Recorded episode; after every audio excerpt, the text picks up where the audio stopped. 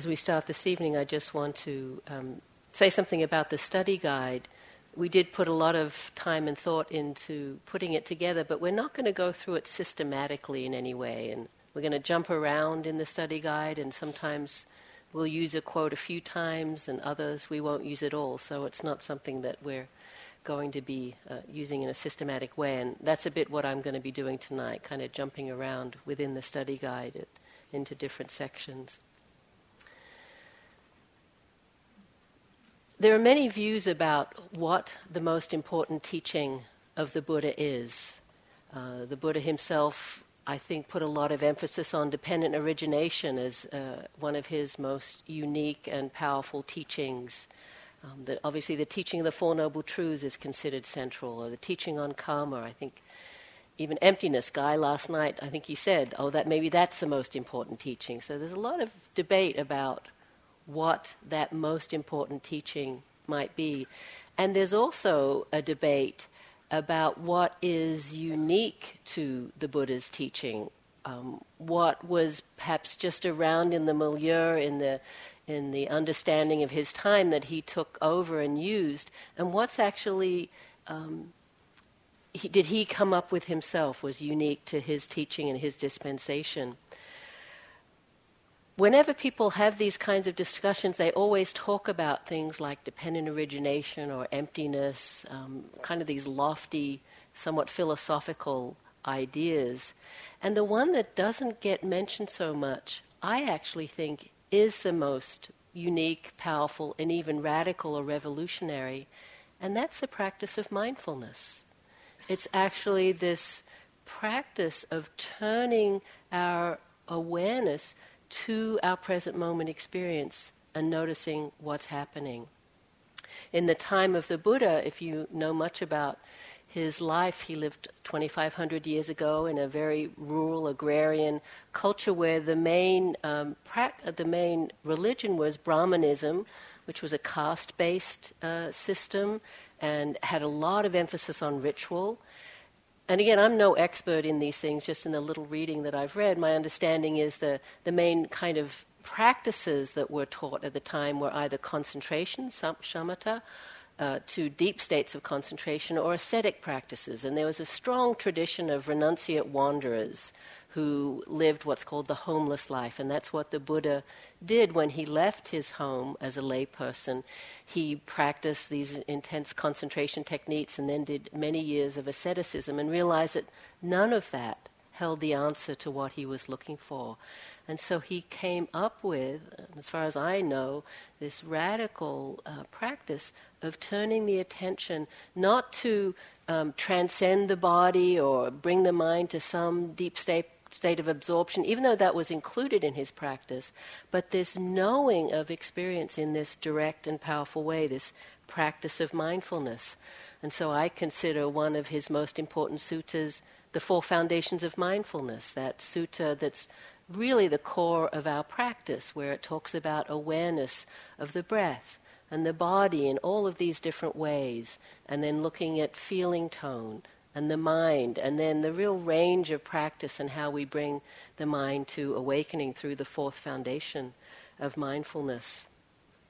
Another sutta that I consider key in this radical understanding is Majjhima Nikaya 19, the two kinds of thought, where before the Buddha was enlightened, he looked at his mind and said, you know, I see there are two kinds of thought that I have. I have the kind of thought that's full of well-wishing and kindness and generosity, and it leads to my well-being, the well-being of others, the well-being of both. And then there are other kinds of thoughts, thoughts of greed or aversion or stinginess. And those kinds of thoughts lead to the harm of myself, harm of others, harm of both. He said, what if I, and this is a radical insight, what if I put those kind of thoughts that lead to harm aside and those that are wholesome and lead to well-being and nourish and nurture those? It was that insight, that practice that was key in bringing his mind to the place of awakening, this understanding of how the mind works. And so these are the practices that we do to this day, working with the breath, calming the body, and looking at the nature of the mind and seeing how we get caught. And so I consider these to be his radical teachings that are having such a huge impact today, being taught in schools and in businesses, being taught in all to people who are suffering and illness and all kinds of other venues. It's his teaching of mindfulness that's so powerful. And so we use this practice of mindfulness to train the mind and calm the body, come into a different relationship to our experience, start to notice our experience in a radically different way than the way we normally do. And we begin to be able to see beyond or through our normal conditioned habits of mind. Reactions, reactivity. We learn to actually see differently. And this is, again, what the Buddha pointed to again and again. Because normally, in our relationship to the world, the untrained mind that the Buddha often talked about is caught up in all kinds of concepts and misperceptions about how things actually are. So I think this quality of perception, which I'll talk about. We'll do a talk later on the aggregates, and it's one of the components of that teaching on the aggregates, is so key to this learning to see differently. Because a lot of the time, we're not seeing very clearly. We're so caught up in conceptions, in identification, that we're, in a way, blind to what's actually in front of us.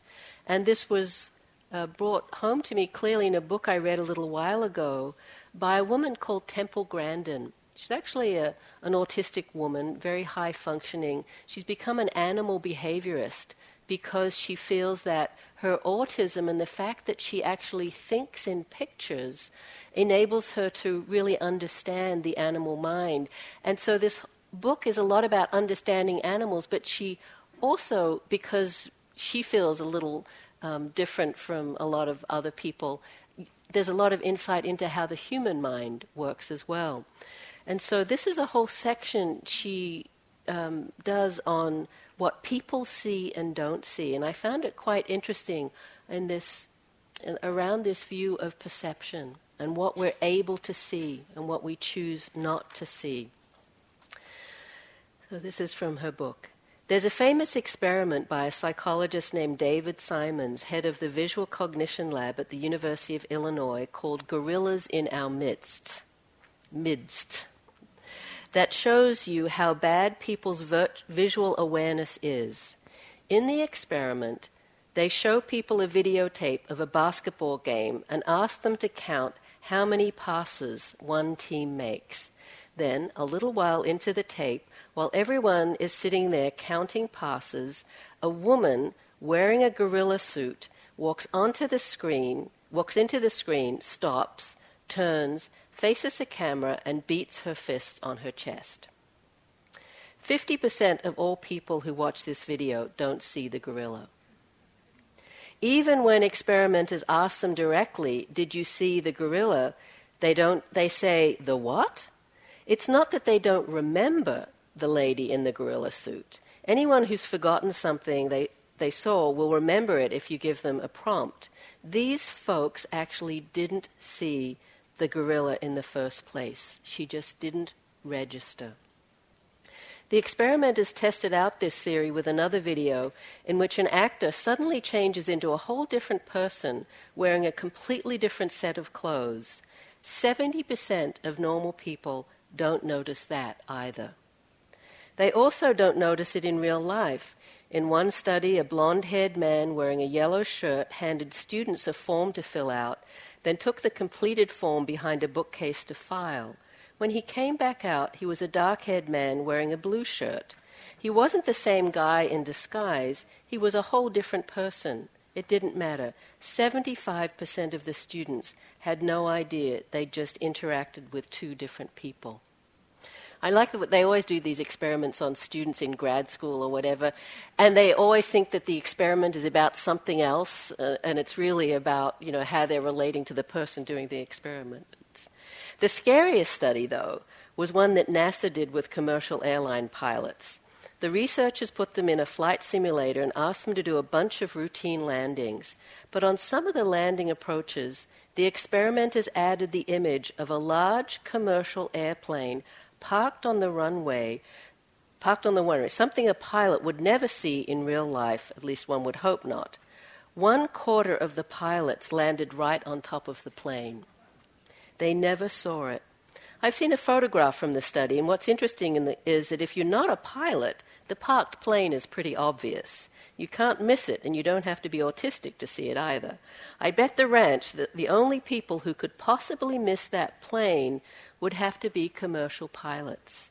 If you're a professional expecting to see what a professional normally would see, there's a 25% chance that you'll miss a huge commercial aircraft parked crossways, blocking the landing on the flight simulator. That's because normal people's perceptual systems are built to see what they're used to seeing.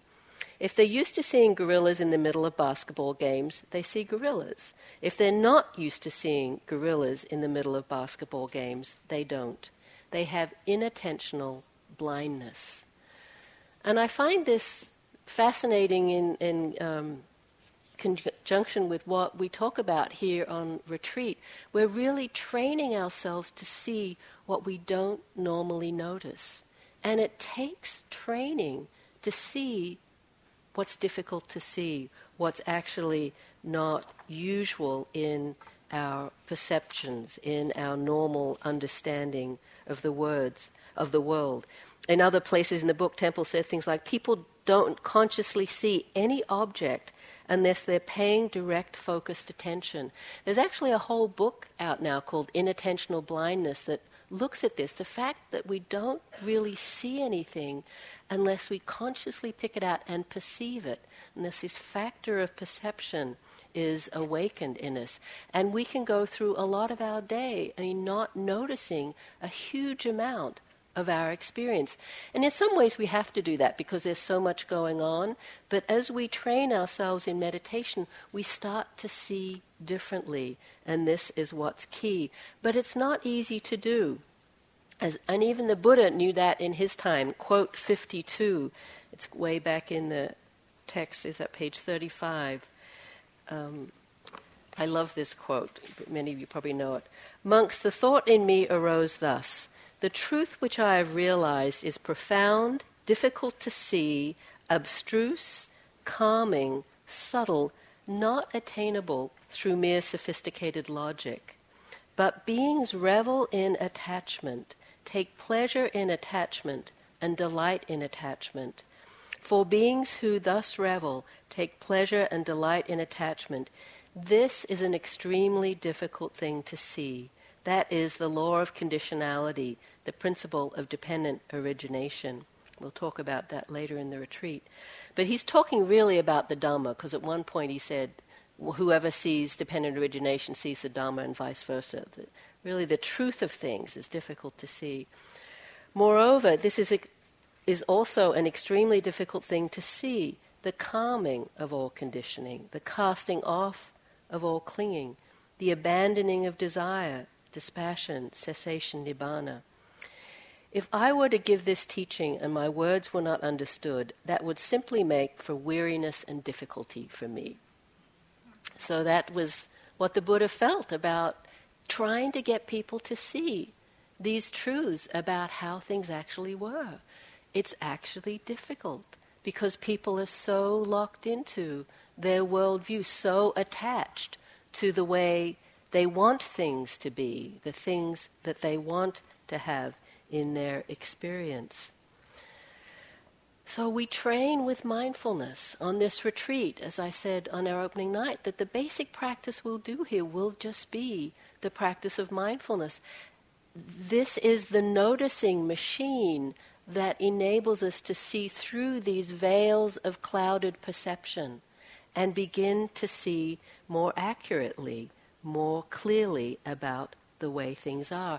And so we begin to see through this moment-to-moment noticing, dropping again and again the distractions of thoughts of past and future, of conceiving, And it's a training, as you know, how difficult that is.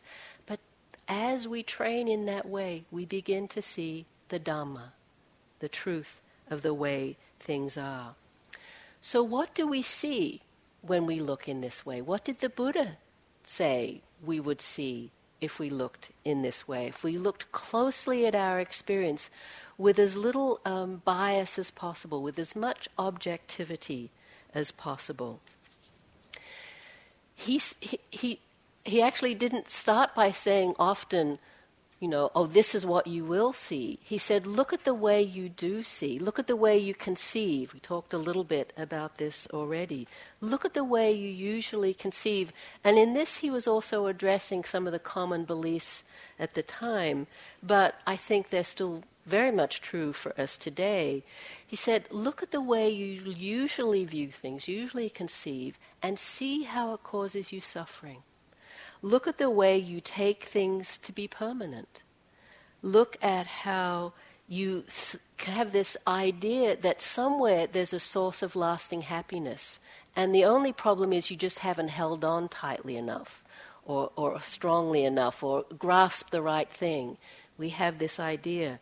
Or that at the core of our being there's this solid, enduring self, this thing that is me, that's I, that's mine. He said, look at this. Look and see if that's your view of yourself and the world, suffering is inevitable because these things aren't true. The world isn't this way. So he said, he didn't say, trust me, believe me. He said, ehi pasiko, come and see for yourself. Look at your own experience with this level of mindfulness that has to be at quite a deep and acute level to begin to see this at the level of insight. But look and see what's actually true. And if you look and see, what you see is that things are impermanent, always changing. That if you try to hold on to what's impermanent, you'll suffer. And that at the core of our experience, there isn't some fixed, solid thing. There isn't actually a core. There's just this changing flow of experience. This is what the Buddha said we can see. And the more we come into harmony and understand these truths, the less we'll suffer. And it's kind of just a circular feedback loop that goes on there. There's a great analogy, metaphor, that I heard from Ram Dass. I don't know if he invented it, but I'll give him the credit for it. He said, our experience is often like, as we deepen in our meditation practice, that we're going skydiving for the first time. And I don't know about you, that even though it would seem exhilarating, it's not something I'm rushing out to do. But, you know, you really want to do it. You go up in the plane, skydiving. You know, it's a lot of adrenaline. But you're up for it. You've decided to do it. So you're there. You're in the plane. You get ready. You jump out of the plane. You know, there's that moment of groundlessness.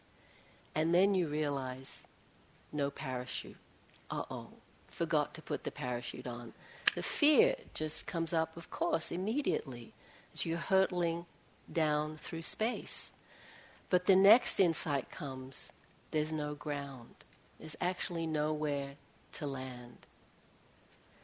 When I heard this, you know, I think it's a great story about or metaphor of what often happens in our meditation practice is we take these leaps into the unknown and the ego tries to grasp onto something and there's nothing there and fear comes up and then we realize nowhere to land. And I don't know if Ram Dass said this, but I realized as I contemplated this, it actually matches to the three characteristics that as we are falling out of the plane and everything's whizzing by so fast, that's anicca. No parachute, well, that's suffering, if I ever heard of a definition of suffering. And then the nowhere to land, that's anatta. There isn't anything solid there to begin with. So it's really this great imagery about what happens as we open to these truths. At first it can seem even a little frightening. You know, things are going by so fast and there's, you know, we don't know what's there, what's reliable. And yet when we really open to this truth and see, actually know where to land, there's a sense of ease and freedom that's unparalleled. So this is what I'm going to be talking about tonight, these three truths or three characteristics, these three marks of existence. And I want to start with us looking, because this is what the Buddha said we see when we look at this mind that's quiet and trained, we start to see these marks of existence.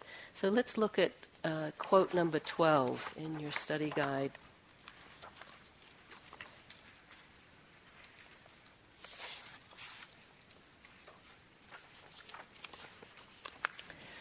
So this is a famous teaching of the Buddha about not self. And he's using the schema of the aggregates, those five aspects of experience, form, feeling, perception, formations, and consciousness. Again, we'll give a whole discussion, have a whole Dhamma talk and discussion about that later on. So I'm not going to go into those aspects, but just the main pointing that he's giving in this teaching.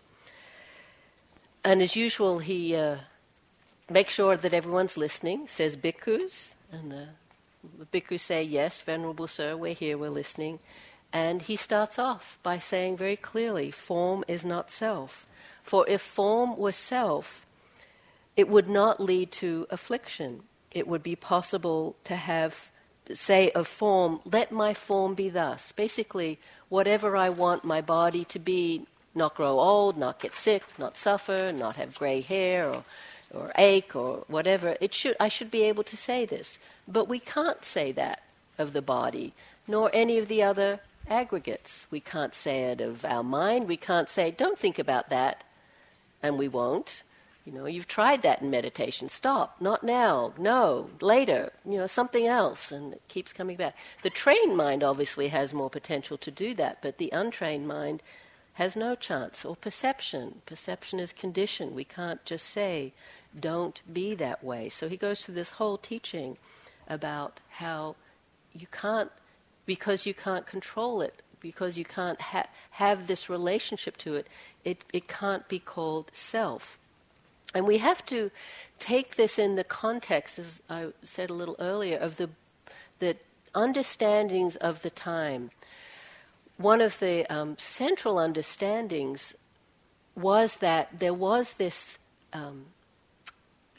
this thing, the equivalent we might call today is soul, called atta, and that there was this solid, permanent core center to our being, and the practice that people undertook who were serious about liberation was to somehow free that atta, that soul, that core, and it would be, it would transcend and go to the heaven or where, I don't actually know where they thought it went. Again, I'm not an expert on these things. And so they did all kinds of practices, whether they were ritual practices, but it was a lot about the ascetic practices of mortification of the body, so this atta would release.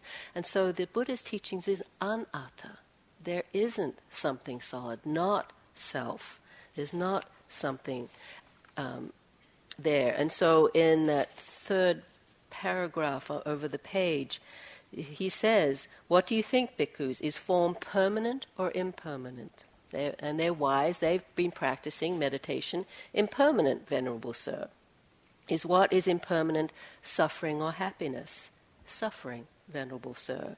Is what is impermanent suffering and subject to change fit to be regarded thus? This is mine, this I am, this is myself.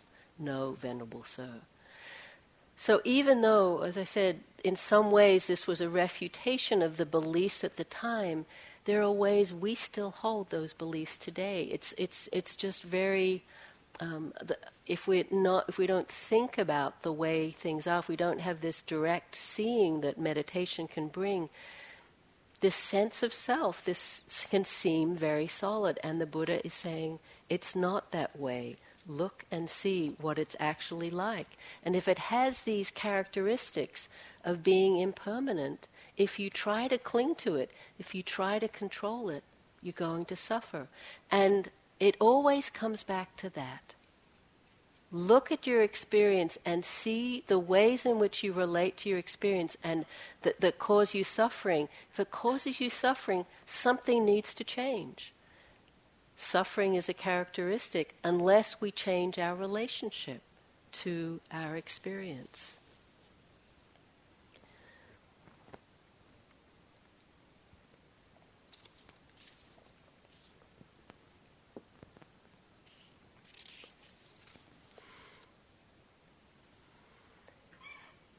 Oh, and I want to mention at the end of this quote, the second to last paragraph, it really describes how one can go from this understanding, this way of relating to our experience of, you know, when we recognize it's impermanent, if we hold on to it as a cause of suffering, it's not, there's nothing solid there. It basically can deepen into awakening. So the second to last paragraph. Seeing thus, bhikkhus, the instructed noble disciple experiences revulsion towards form, and it goes through the aggregates. The word being translated as revulsion here, and I caught it too late, I wanted to change it, but this had already gone out, is nibbida. And bhikkhu, this is, a lot of these translations we're using are from Bhikkhu Bodhi. In his later translations of this word, he's changed it from revulsion. He feels that's not an accurate translation, that nibbida actually means disenchantment. And I think that's every time I would see revulsion, it's like, that doesn't sound very equanimous, you know, that I should have revulsion towards my body. But disenchantment, I think, is a wonderful word. Disenchantment, breaking the spell of obsession with our body, with our minds, really breaking this absorption or obsession with our form and our mind or however we're conceiving. So when you see revulsion, I don't know if it's elsewhere in our study guide, really see it as this word disenchantment, that we disengage from this obsession with all of these aspects of our experience. I think that's a much more skillful way of relating to it. So these three characteristics, these three marks of existence. The first is that of anicca, or change. Now this is the one that in our meditation practice, often one of the early insights that we have as we sit down and try to track what's going on. We can just see how it's like a stormy day with the sun coming in and out and the wind will blow and then calm down and a moment happy and then sad and then elated and then pains and aches. And just we see it so clearly. If you went to someone on the street and said, do things change? Of course they would say, yes, you know, time passes, the weather changes. But the Buddha is talking about a different level of seeing here, a different level of insight into this, where there's a knowing of change that we don't forget. I mean, you know, I've had this insight again and again, but we still forget, don't we? We still hold on to things as though they're not going to change. We still plan for our retirement or put money in a college fund for our 3-year-old, you know, and it's not as though we shouldn't do that, but it has to be held with this understanding that things do change, that we can't actually know what's going to happen. And so we need to open our awareness, open our understanding to the impact of that. Some time ago, Guy and I went to a teaching of the Dalai Lama down at the Shoreline Amphitheater. It was like a Buddhist Woodstock, you know, probably a couple of thousand people there and sitting out on the lawn, and they'd built this beautiful, very colorful stage, all the monks and nuns up there. And actually the main thing that I remember of his teaching, I think he was teaching on the Bodhisattva. What was he teaching on? Heart Sutra. Yeah. The only thing that I remember about his teaching, because it was very complex, but this had so much impact. He said, when we think of this teaching on impermanence, our usual way of relating to it is, oh yes, you know, as practitioners, we know things are impermanent, things arise, they last for a while, and then they end. He said, we know that. He said, that's not how it is at all. He said, there's no arise, last for a while, and then end. He said, things are constantly in flux. If one sees truly, there's this constant sense of change happening in the essential level of our experience, in the essential level of dhammas. And things are always changing. And when he said that, you could feel the whole place, these thousands of people kind of just drop to a different level as you took that in. Because even in opening to experience, we kind of want to think, well, yeah, I know it's impermanent, but it's here for now, it's here for now. And there was that really, again, that sense of groundlessness as he talked about this. And so in meditation, there's a real difference when we open to this on this deep level, go from this intellectual knowing, this kind of sense of this truth of impermanence, to actually seeing it, seeing our experience, really arising and passing with this rapidity where there doesn't feel like there's even a place for the mindfulness to land. Doesn't feel like there's actually anything there that's solid. And this really shakes us up. This is seeing the emptiness that's the essential nature of everything that we experience. And so opening to this is this profound pointing to this nature of emptiness. And sometimes it can seem like that impermanence is kind of bad news. It seems like, things that we were relying on or that were so, our comforts or whatever, we're taking all that away. Impermanence is our friend. And unless things are impermanent, there's no room for the path. There's no room for, I think Gil said that this morning, there's no possibility for the unfolding of the path. And again, in the quote 67, this famous quote where the Buddha said, "Oh monks, if there was one speck of permanence in the universe, as small as this microbe of dirt under my fingernail, the whole path would not be possible. The whole thing would just grind to a halt. But the fact that there isn't that iota of permanence, then everything can unfold from that." So it's this real seeing into this changing nature, this pointing back again and again. The next of the insights that we see through our mindfulness practice, through vipassana, is that of dukkha. This word's normally translated as suffering, but you probably know that it's a word that has a whole range of meaning, from the most subtle sense of dissatisfaction or not okayness to the deepest pain, grief, pain, lamentation, despair, the Buddha would often say for suffering. In the context of the three characteristics, I prefer translating it as unsatisfactoriness, because it really lets us see this relationship or this perception of experience of its impermanent nature, meaning we can't find there, the happiness that we thought. Sure, there's temporary happiness, but this really at the center is this inability to find lasting happiness, and so this dissatisfaction with this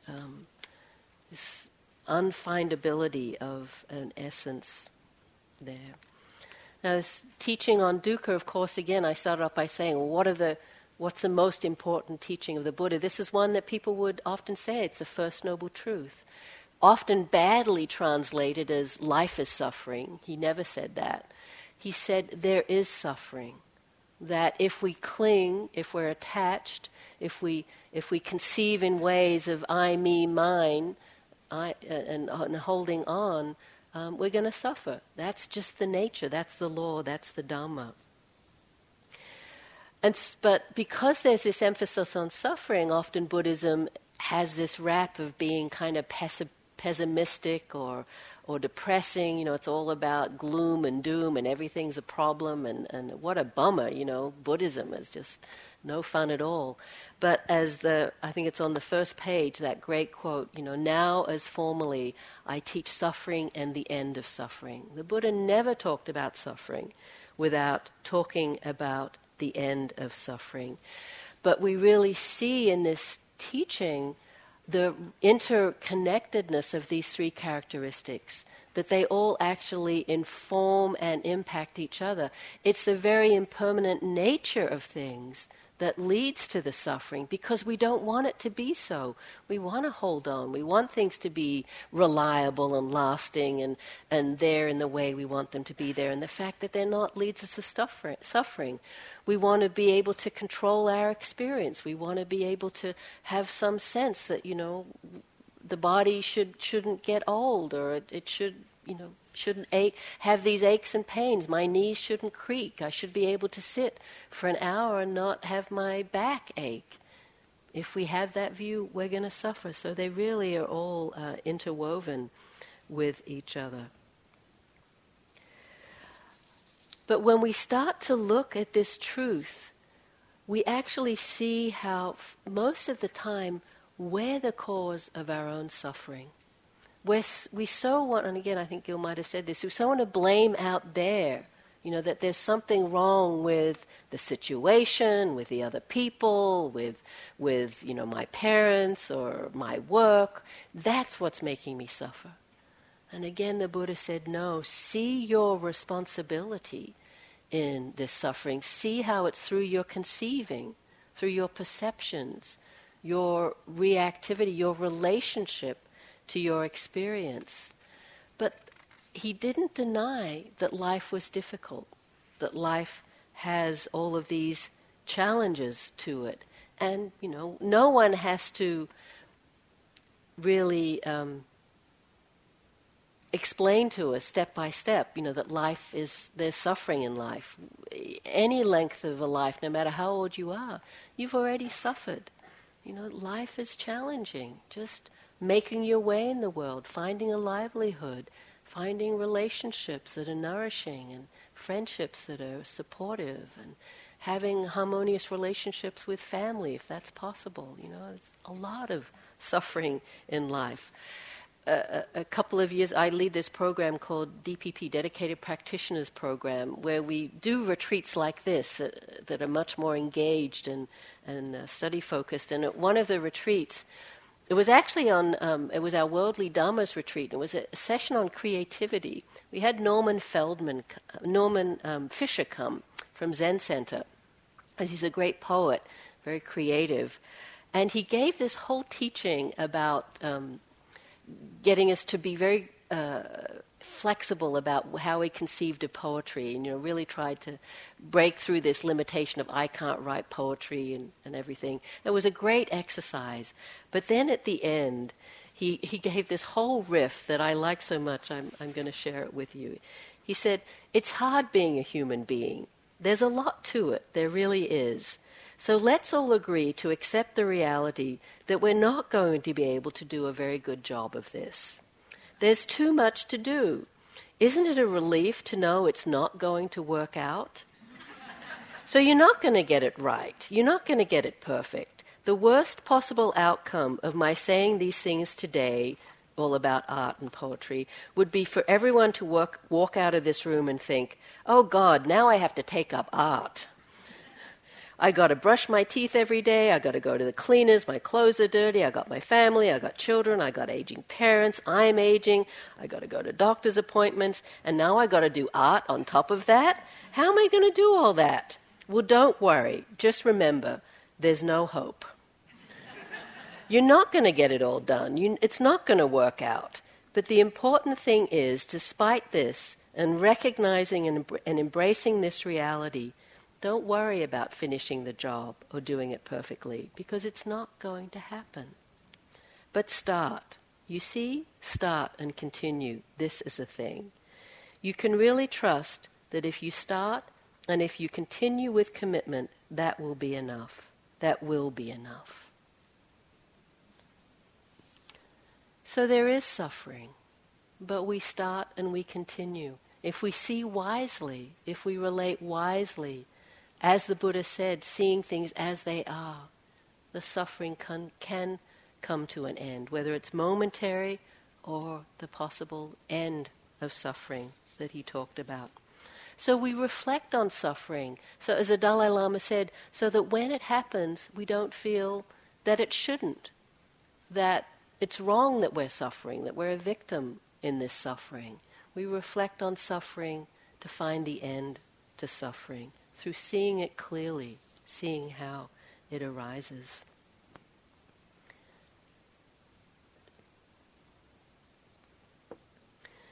The last of these three characteristics is in most ways the most challenging. Anatta, not self.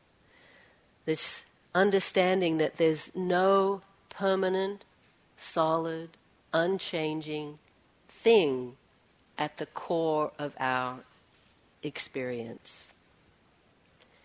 It's the source of a huge amount of confusion when people hear this. They kind of, what are you talking about? You know, I'm Sally, I'm me, I know who I am. You know, what are you saying? There's nothing there. And it's, you know, as soon as you give this teaching, the next morning there's always, well, if there's no self then, you know, and I read this a while, you know, Jewish joke, if there's no self, whose arthritis is this? So I looked that up just to see if there were any other funny, if there's no self then. But the next list in the next joke in the, it was a whole list of Jewish Buddhist jokes. And it was, so I like this one too. This is the meditation instructions. Breathe in, breathe out. Breathe in, breathe out. Forget this and attaining enlightenment will be the least of your problems. That's this teaching, though, is not something that we can understand intellectually, though I think it's helpful to reflect on it. And I think we can see, even on an intellectual level, really, if we look, that there's nothing there that's solid and enduring and permanent. But it's a pointing to an insight that we have that's quite profound and quite deep. And again, I think Gil already said, this is a question that brings many of us onto the spiritual path. You know, who am I? What is this? What is at the core of this? How do I relate to this sense of being a human being? Well, this is the Buddha's answer to this. He says, when what we actually normally do is tell ourselves a story about who we are. And we have this story and we're embellishing it moment after moment. It's basically the movie of me. You know, I'm the star of this story. I'm there. Sometimes the spotlight's on me. Sometimes I'm directing it. I'm kind of, you know, moving the pieces around, trying to make it work out differently. Sometimes I'm sitting back and editing it and wanting to get rid of pieces and add new pieces in. Sometimes I'm critiquing it. Oh, she did okay back then, but, you know, I'm not a bit worried about the next effort. That doesn't look too promising, you know. Would have been better to go back to the previous version of that attempt. You know, we're doing this all the time, this narration, this commentary, this creating and embellishing this sense of self. This is what is called conceiving. Again, there's a lot of quotes in here about, you know, who am I, who was I, you know, what should I be, how was I? This is the story of me, and we do it all the time. And we have such a fixed view of who that is. But really, I mean, on such an obvious level, are you the same person that you were, and take a long view, 20 years ago, 30 years ago? I mean, you'd have to, even looking in the mirror, you'd have to say, no, you know, I don't look the same as I did then. But because it's all running together, you know, we think we're the same person as we were. Well, yesterday I don't look that different. I don't feel that different. But that's just a question of time. You know, that's just because we have this idea of time. It's all just a process. That's what we see when we start to look. This sense of self really gives us the illusion that we're in control, but as the Buddha said, if we were in control, we'd say, you know, wrinkles, don't come. Gray hair, go away. Aches and pains, I don't want you. It doesn't work that way. The body, the mind, this whole experience is just this array of changing conditions coming and going. So the Buddha's insight into this was there is nothing there that's solid. It is just that changing array of conditions, cause and effect, flowing. It doesn't mean there's not some degree of continuity, you know, my memories, my conditioning, but each aspect of experience in and of itself has no central core to it. There is nothing there. But what's important to remember is he never said there's no self, that there's a voidness. And again, if you look at quote 33, I think this is a really important one. Because what people usually hear this as is there's no self. What I like to say is it's not self. Anything you look at is not self. It's not that there's no self. So this is the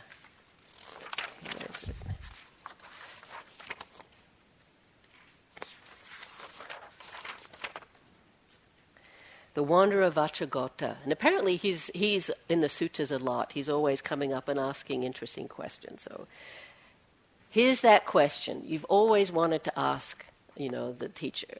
Is there a self? And here's the Buddha answering this question. Well, what happens? The Buddha stays silent. He doesn't answer the question. And Vachagota got this frown, why aren't you answering me? And he goes away a little annoyed. And Ananda afterwards says, why didn't you tell him the answer? And the Buddha said, if I'd said there was no self, he'd fall into nihilism. If I said there was a self, he'd fall into permanence. What I teach is not either of these two, that this is not the relevant teaching or question.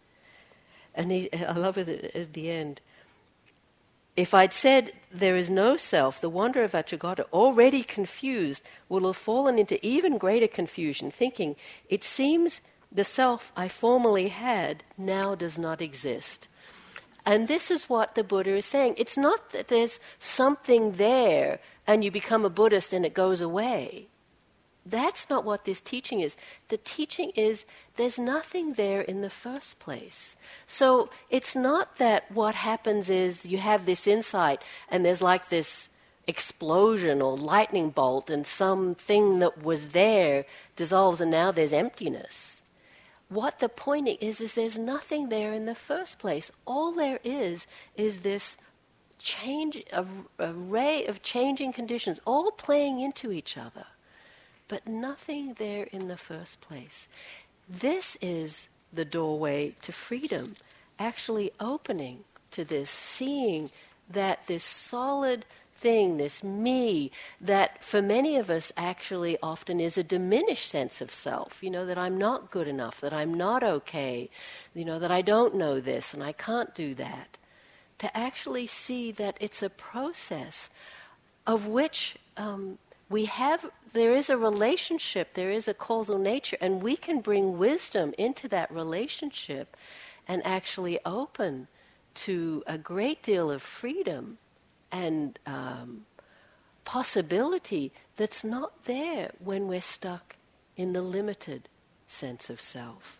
So it really is a huge relief to see.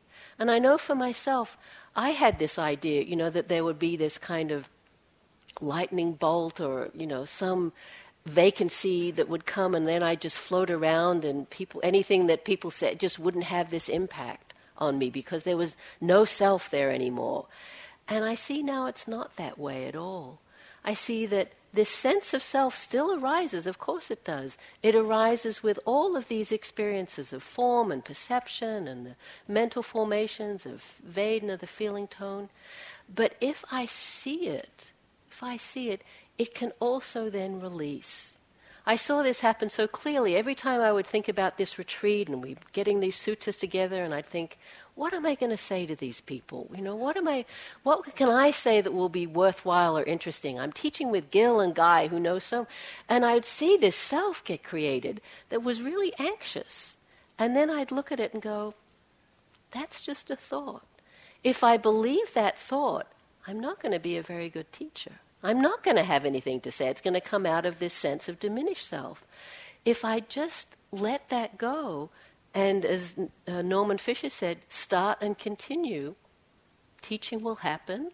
Words will be said, and hopefully something useful will come through. So it's arising and passing, arising and passing. That's how I see it. A little while ago, actually some time ago, I got to interview, actually Guy and I interviewed Joseph Goldstein for the Spirit Rock newsletter, and I asked him, what's the story you find yourself telling the most? You know, he's given thousands of Dharma talks to thousands of people. And he said, you know what it is? It's the Big Dipper story. He said, it's a suggestion that people look up in the night sky and recognize the Big Dipper, and then imagine whether, then inquire whether there's actually a Big Dipper up there or not as some concrete thing. Then, of course, people recognize that the Big Dipper is just a concept which we've constructed. And this concept separates those stars from all the other stars in the sky.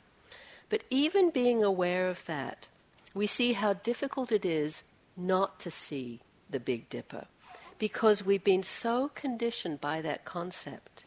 I like that story and that image because to me it seems to help us understand the notion of selflessness.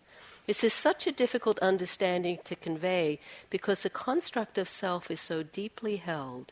It is a reference point for our entire lives. The understanding of selflessness is really the heart of awakening. So I like to find ways to try to communicate the understanding that the notion of self is really just a belief in a concept arising from a constellation of changing experience. This is what's actually there. It's this constellation of changing experience, and we shape it into a thing and have the idea that it's permanent, but it's not actually that way. And there's great freedom in that, to see the emptiness that is that is the essential nature. That's actually what is the Dhamma, at that our experience is revolving around. All of these understandings, all of these insights, come out of just this simple practice of mindfulness, not just. Mindfulness, though, as the book title is, mindfulness alone is not enough.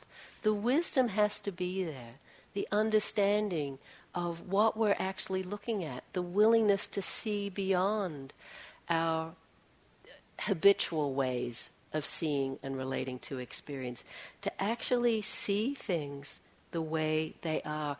And as the Buddha points to again and again, to see the ways our holding, our clinging, leads us into suffering. And actually releasing that, opening to the emptiness, seeing the empty nature of things, seeing the impermanence that's there, that is the nature of things, then there's freedom. Then there's the possibility of awakening. And to really see how these three characteristics are all intertwined. You're not, like pull one out and it's a separate thing. They all relate to each other. They're all pointing to the same understanding. They're all pointing to emptiness, impermanence, unsatisfactoriness, not self. They're pointing to the emptiness. When we open to this truth of emptiness, there's actually a great deal of freedom, a great deal of happiness that's possible, because we're not holding on to things that are changing. We're not looking outside for our happiness. We're not blaming our experience for our suffering. We're really seeing things the way they are. And out of that comes a natural nibbida, disenchantment that was in that sutta quote, a natural renunciation and letting go. And it's not about pushing things away or sackcloth and ashes, in this coming into alignment with the Dhamma, coming into alignment with the way things are. There's not that sense of struggle. We put so much energy into our construct of ourselves and our construct of the world.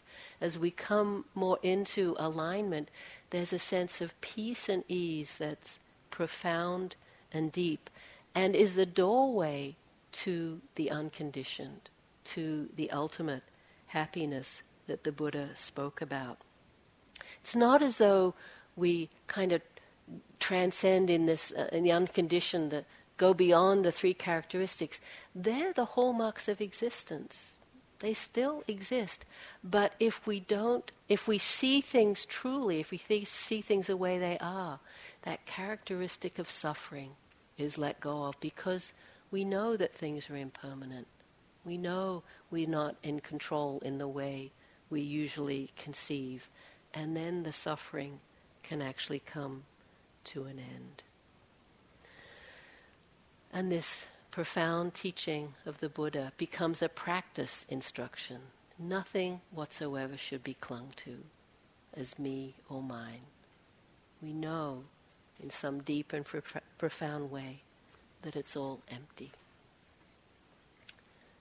So at the end of our teachings, we often just like to sit quietly for a moment. You don't need to change your postures, just to have a few moments to let the words kind of settle before we go to the walking.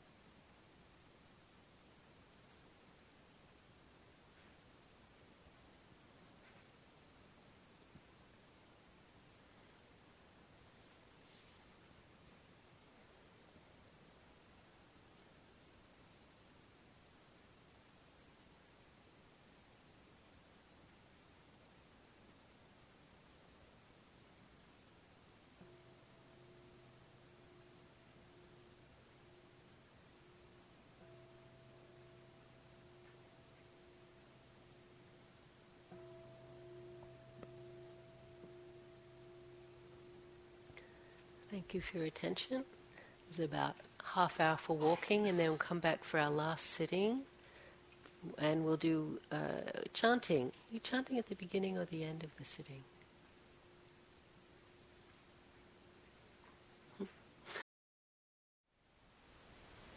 Thank you for listening.